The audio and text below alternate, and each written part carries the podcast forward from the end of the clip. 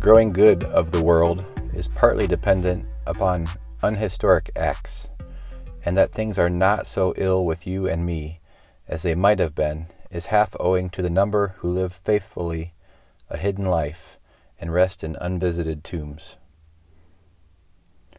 That's a quote from George Eliot, the novelist.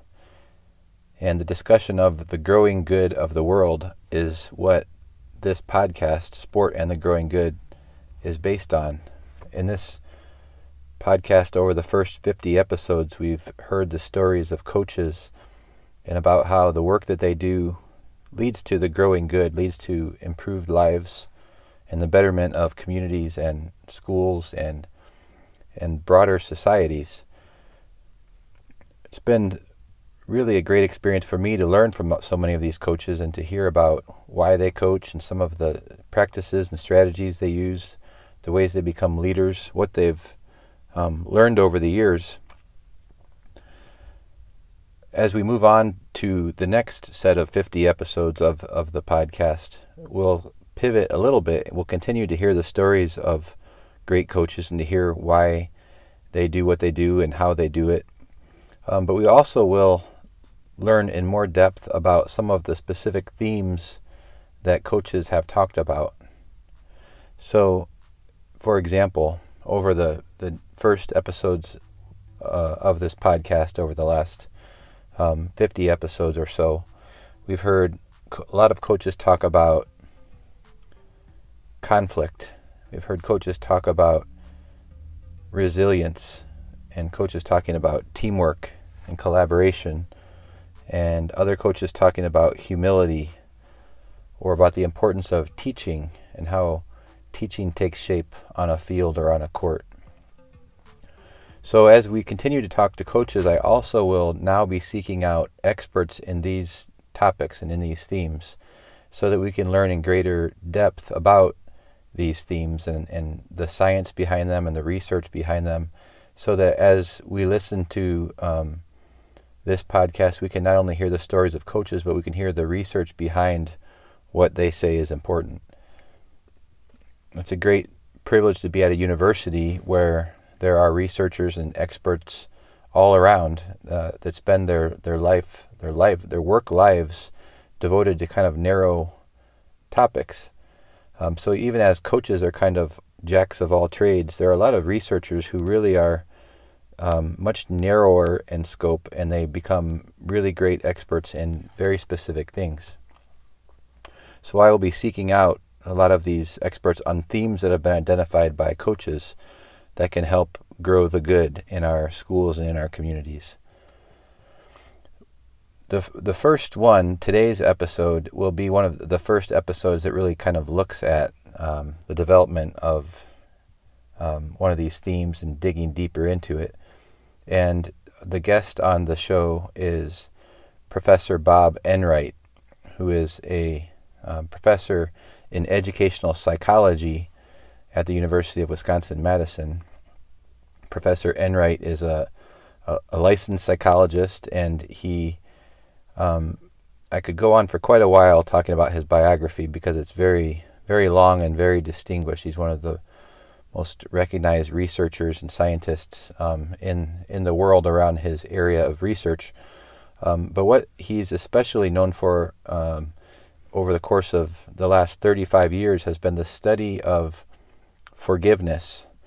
Um, Dr. Enright is the founder of the International Forgiveness Institute, and he has um, been the pioneer of, of the study of forgiveness as he talks about in our interview in this podcast, um, back in 1985, when he um, was at a kind of a juncture in his career where he was looking to do more, um, he looked into this theme of forgiveness in, in the area of, of moral development.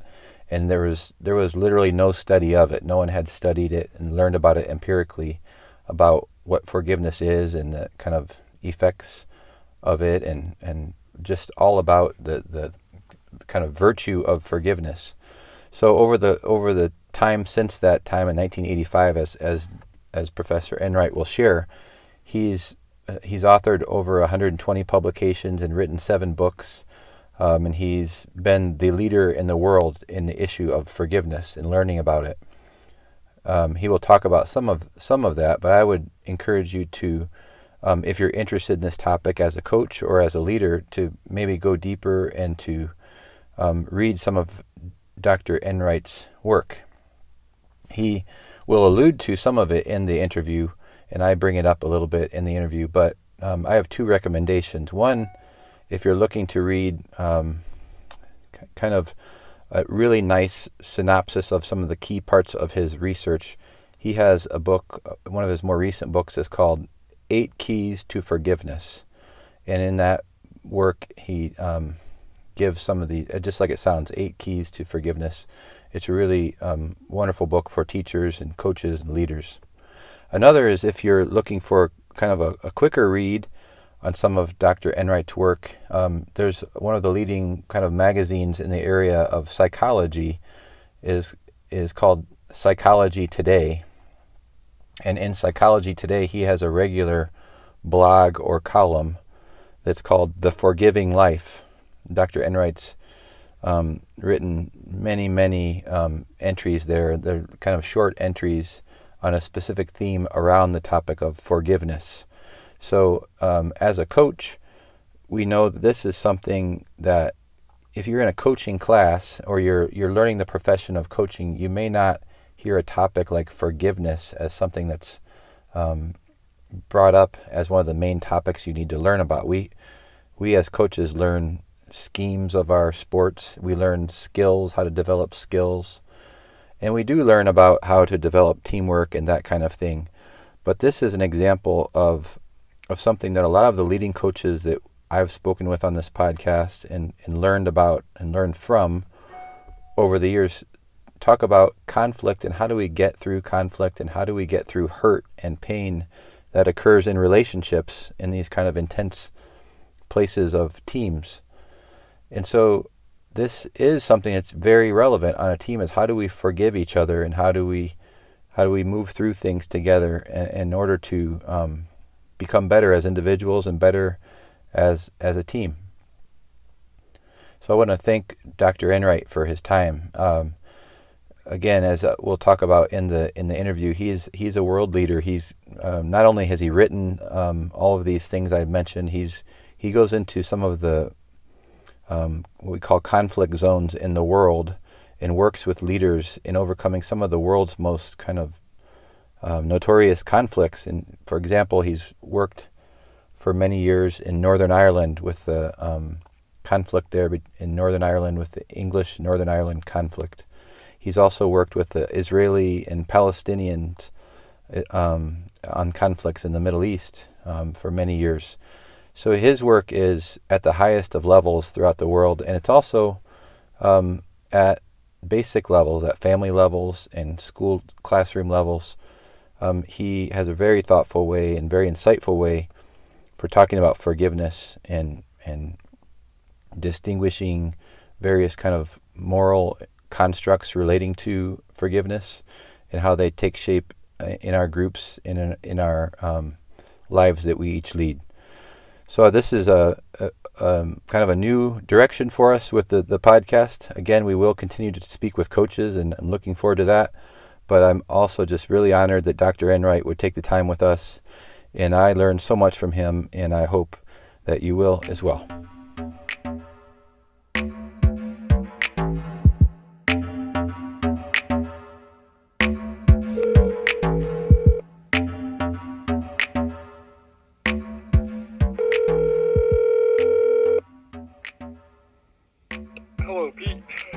Hello, Bob. How are you doing? I'm doing pretty well. How are you doing? Well, I was hired here at the University of Wisconsin in the Department of Educational Psychology to study human development. And one area within human development is moral development, or how people grow in character. And at the time when I came here, which was 1978, uh, the big theme in moral development was children's and adolescents' understanding of justice or thinking through the complexities of being fair. And I was very obedient to that, and I had publications on that, grants on that, and I got tenure with it. And one day I woke up and I asked myself, who are you helping by your research? And my answer was, oh, maybe three colleagues and myself, and we meet at meetings, you know, local gatherings for conferences every year and pat ourselves on the back and off we go. So I decided to throw it all over a cliff and I asked myself, what might be really helpful to people across the world in the moral realm? And what kept coming up is the reverse of justice, which is injustice. When we're treated unfairly, how do we climb up out of that pit? How do we get rid of the anger, the resentment, even the hatred that can literally bring us down? And forgiveness kept coming up. And so at that time, which was 1985, I actually had to be very primitive about it. I had to actually walk to the library and have a librarian do a computer search on a mainframe computer for the word forgiveness in the social sciences. And after about an hour, she came back with a blank sheet of paper and said, there's no scientific evidence on forgiveness and its utility in the social sciences. So I thought, I think I've got a career here. so I formed a group of students from all over the world, from Saudi Arabia and Greece and Israel and the United States. We started on, on Fridays in 1985, what we call our Friday Forgiveness Seminar. And it's been going ever since, Peter of course, with a different cast of characters. And so we ask questions such as, what is forgiveness? What's the process of it? And what happens when you forgive?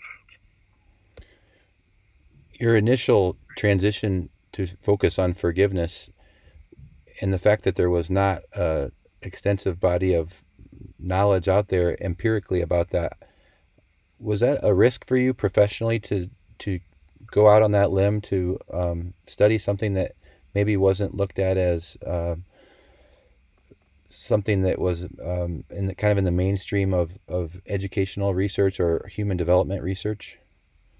It was a huge risk that I was willing to take. Uh, all my grants dried up.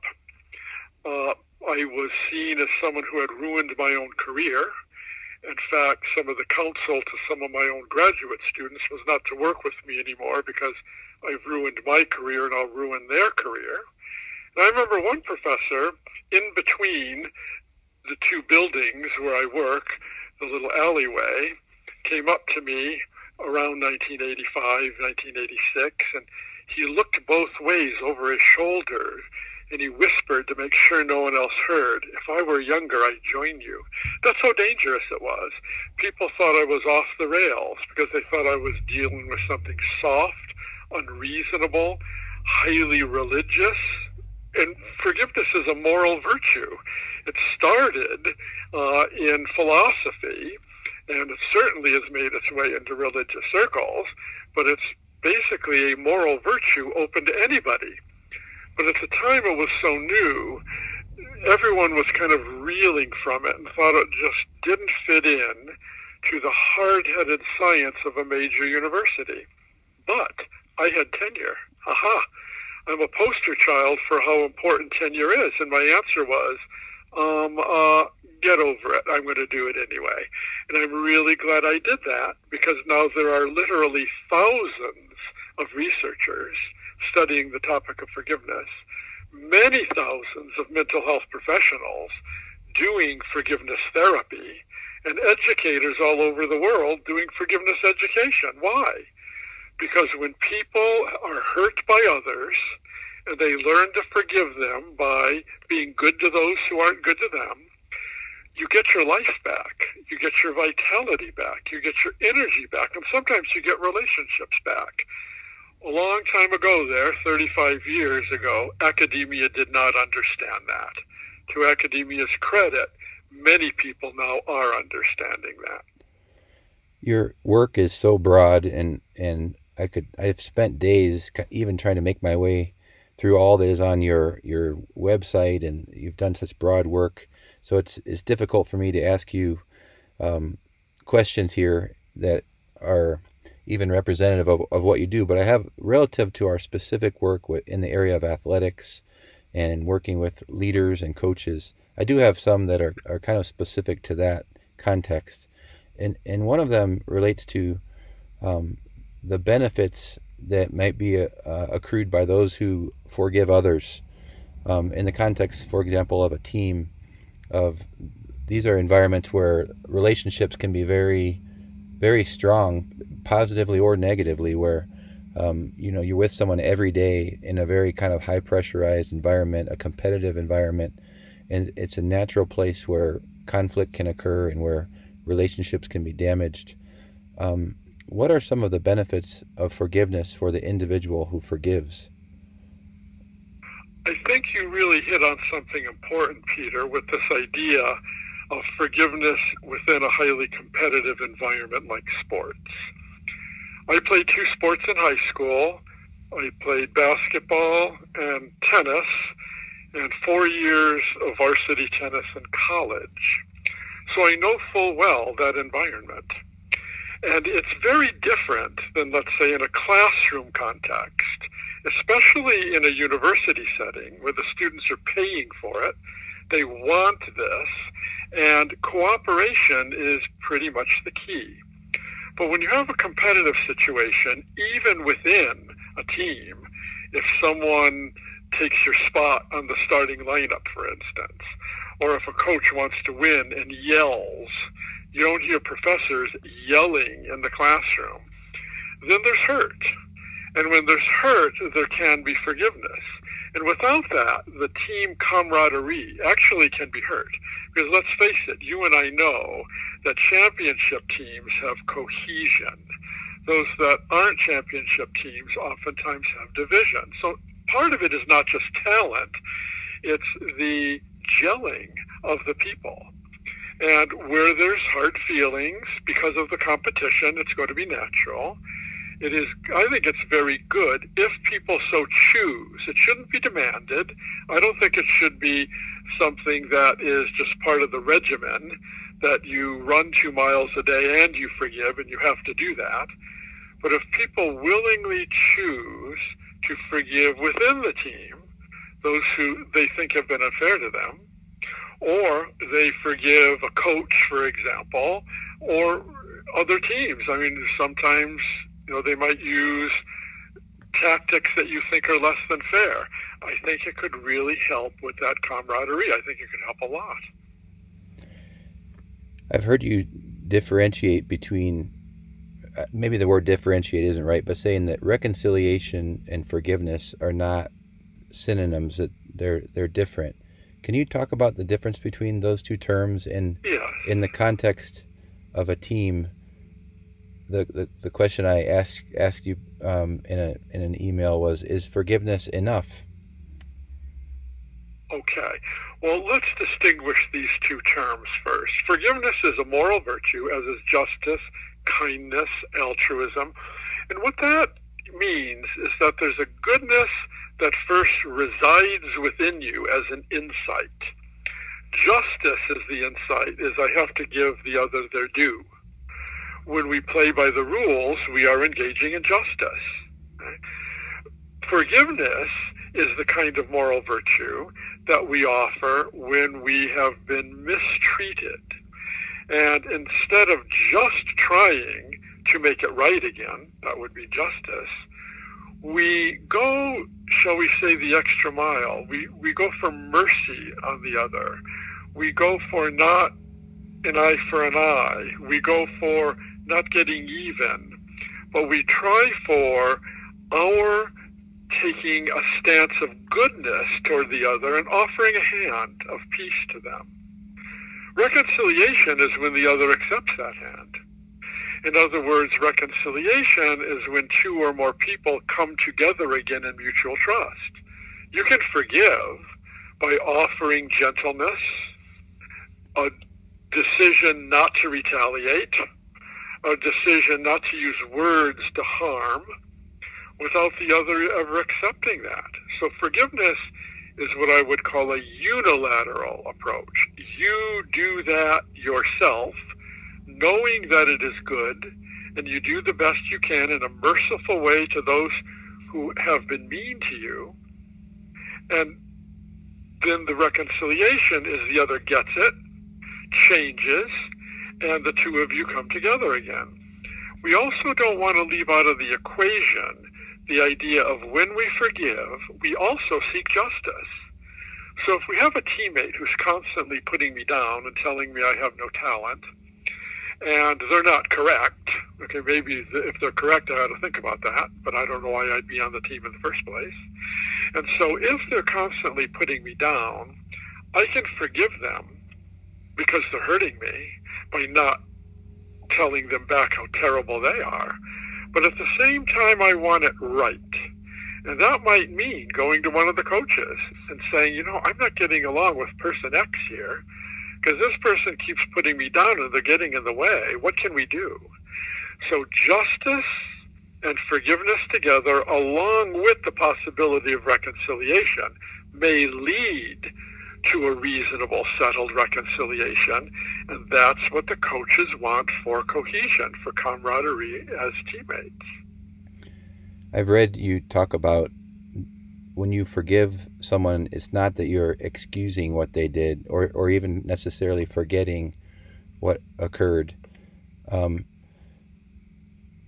the, the, and, I, and a question I could ask, which I think it probably has a long answer, is how can coaches build cultures of forgiveness where um, promoting that their members of their team will will engage in be willing to forgive be willing to engage in the process i've heard you talk about the process of forgiveness um, without while still holding each other accountable to to right action I think the key is the leaders of the team have to step up first and model that.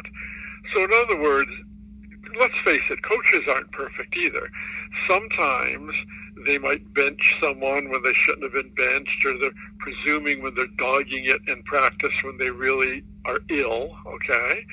And if a coach knows they've overdone it through intensity because of the will to win, it's perfectly reasonable during a team meeting to say, you know, I was overly harsh on that one, and I'm think I need some forgiveness here because I'm not perfect and neither are you.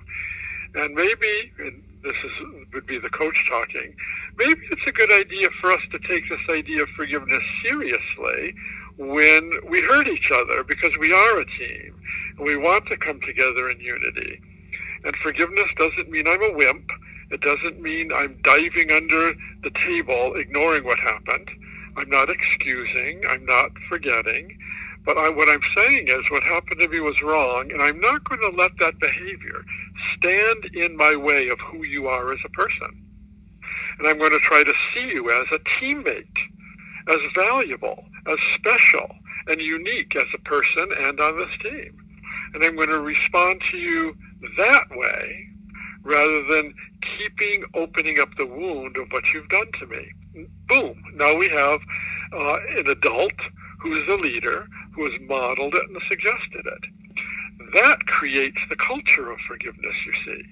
And again, we don't want to beat it into the students. We don't want to beat it into the athletes.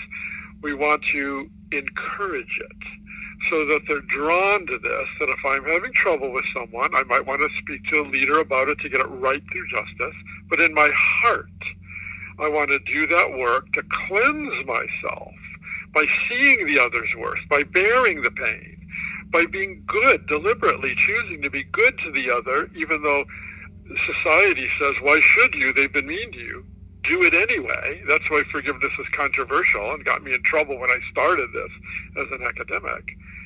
And once people finally get that, it's a counter to the resentment that literally could stay with people for the rest of their lives.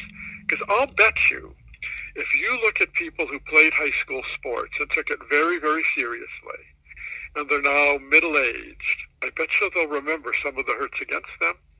I bet you they're still carrying some of those memories if they haven't forgiven to cleanse themselves and move on. They might take it to their grave. That's how seriously we take our athletic experiences, that we can keep them for 40 years And that's why forgiveness is so important now with the leaders suggesting it, but not demanding it now. We often hear about sports as a place to learn life lessons, and you've used the quote that Aristotle says that you grow in any virtue by three things practice, practice, practice. And I can sure see how that, what you just said, um, sports provide you a venue for practicing this virtue of forgiveness that could ultimately uh, benefit you for your whole life post sport. Exactly. See, one thing I think we learn in sports is how to lose. Not just how to win, but how to lose and to persevere and keep going. So if we've lost by someone making a bad comment or, uh, you know, somehow subverting us during the scrimmage so that we look bad, well, we have a way to not let that loss defeat us, to not let that discourage us, but to rise up from that by standing there in the pain, not throwing the pain back to the other, to show myself how strong I am, and to take some vision, a new vision, that this is a human being and a teammate that's more important than just what happened. And in doing that, really good things can happen for the individual who's the object of the unfairness and possibly for the one who perpetrated it. We're in an era now with just much discussion, uh, very difficult discussion about injustice in the world and very difficult things that just many people are going through at, at many levels. Uh, and um, I've, I've heard you talk about, uh, especially when working with children, it, it's critical that we help them understand that injustice in different forms will happen to each one of us at, at throughout our lives. Everyone, no matter who you are, will suffer injustice, and it's kind of an in, inevitable thing. Um, how when, when it comes to talking to to a group, uh, whether as a teacher or a coach, and, and you're talking about that, that you, not everything is going to go your way, and people will treat you badly. How how do you find the is there a sweet spot of saying injustice will occur to each of us? We need to be prepared to respond, but at the same time, we need to work. We can't accept injustice. How, how do we talk about both of those things? Well, the natural learning comes when the injustice happens in a classroom or in a family or in a sport, either in practice or during an actual game. And so when that happens, that becomes the teachable moment. And we talk about the injustice and that this is not so unusual because when you're an adult, you're probably going to be facing injustices that are a lot worse than this. And so the question is, how are you going to deal with the effects of injustice? You see, forgiveness deals with the effects of the injustice. How are you going to deal with those so that those effects don't bring you down? And here's what I mean. Let's say someone thinks that they're great in a given sport and they've been benched for most of the season. Right? After everybody hands in their uniforms and the season's over, that person might be stewing in their own anger. So now they're not paying attention in class they're so stewing about it that they have less energy. They're really kind of annoying at home. And if they're starting to develop friendships, they're not going very well because of the anger there. That those are all effects. What are we going to do with those? No one talks about that. We talk about injustices and we talk about trying to right the injustice, but very, very few people talk about those effects. And that's where forgiveness comes in. And people need to know that. They, this needs to be heralded that the effects themselves oftentimes are worse than the injustice because the injustice itself usually is a section of time. For some, it's ongoing, but for most people, it's a section in time. But then the effects could be long lasting and you bring it to your grave. So seeing that can be a motivation to bring forgiveness into the discussion. and add forgiveness into our livelihood. And without that, I actually fear for humanity because the effects can so build up that you know what happens? We pass those effects to our spouses and our children who grow up and they pass it to their spouse and children who grow up and pass it to their spouse and children. And I have seen this kind of anger, prejudice, and stereotyping in Northern Ireland, where I have worked for 18 years because of the Irish English conflict, which started, by the way, in the 1500s. And the effects of that are still here, what, about 400 years later? And so if we don't do something about those effects, it can last for hundreds of years, like a virus, to stay alive. It keeps jumping from host to host, in this case, heart to heart, over the generations. Who's going to stop it? We can start planting that seed of the stopping it as coaches working with athletes who have had difficulty, which is inevitable in the sport. And you know what? That's growth producing, not necessarily a bad thing. Is is that distinction between effects of injustice and the injustice itself? Can that be a, a bump in the road for a lot of um, leaders trying to communicate with uh, with those with whom they work? Um, that on one hand, for do, do a lot of people kind of conflate forgiveness with acceptance of what occurred? Yes, absolutely. Here's another one of my examples. I have been asked to give talks in the Palestinian community of the Middle East 14 times. Right? And they say that they have a land dispute with Israel that is not going to go away until the land dispute is solved. And I've been asked to talk about forgiveness in the Palestinian communities. 14 times I've been up to bat for talks. How many hits have I gotten? In other words, how many times have I been successful without people yelling at me because of the theme of forgiveness? Mm-hmm. I'm 0 for 14. I'm going to be benched.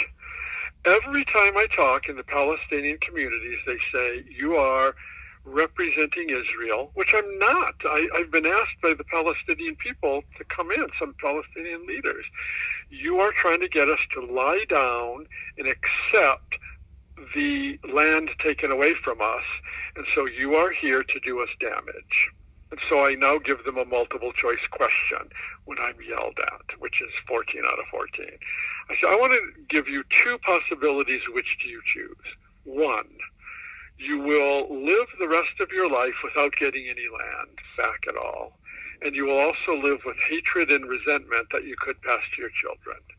Or number two, you will live for the rest of your life without getting your land back at all, same as number one. But now the effects of that in terms of anger and hatred are much lower, and you don't give that to your children. Which do you choose? Everyone chooses number two. Then they let me speak, okay? Because they hadn't thought about that. They're so zeroed in on the injustice, and they misunderstand forgiveness as something dangerous to them and a political ploy, which means the danger of that error is that they might so dismiss forgiveness within their own community. I'm not asking them to forgive with Israel.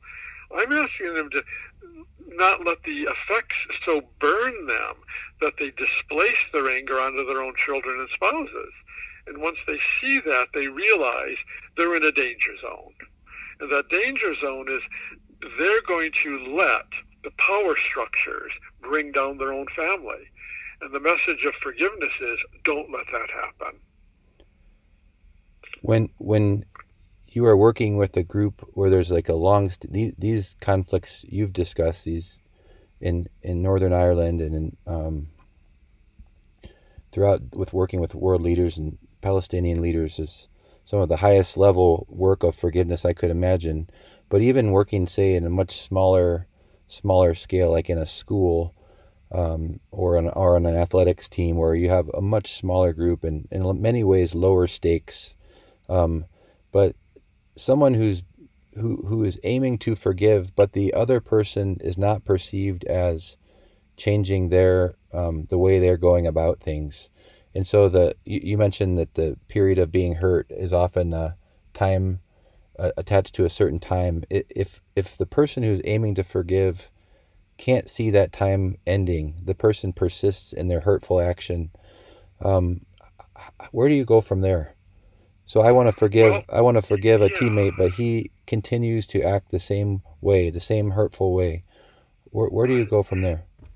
What you have to do is then bring the moral virtue of justice alongside forgiveness, and you've got to get some help there. It's uh, very important not to be silent, whether it's in a classroom setting or in a team setting. Forgiveness by itself, I really lean on the philosophy, the ancient Greek philosophy of Aristotle. And he tells us never do practice any moral virtue in isolation from the others because you then can distort even that virtue. So forgiveness by itself could degenerate into weakness. But when you bring justice alongside, you realize I've got to get some help with this. So you've got to talk with the coach, or if it's a classroom setting, you've got to talk to the teacher, or one of the deans concerned with discipline, because you have to solve that problem. But it's not just solving the problem that's the goal. It's to also heal from being torn up inside by what this person's constantly doing. Because a coach could solve that problem today by saying to the other person X, you know, if you keep saying this, I'm benching you enough. That person's going to stop. Okay, it's done. But it's not done in terms of the effects on the one who's been victimized. That's when forgiveness can really pay dividends. So that, yes, the, the injustice is stopped, but now what do we do with the burning resentment every time I'm on the field or on the tennis court or in the gym with this other person? You see, you can get rid of the burning anger so they no longer have power over you. Because even though it stopped, they could still have power over you because the effects are so negative for you, they've won. You don't let them win. Forgiveness is a way to stop that you you've written so much, so many books, and your your your book, Eight Keys to Forgiveness. Um, I know it it it brings many of your your lessons together in these areas. Um, but if if you were to talk to a a leader of a again in the context we're talking about in a school or team context about the idea of cultivating like a culture of forgiveness about making making it amenable to forgiveness and supporting forgiveness, where would you start?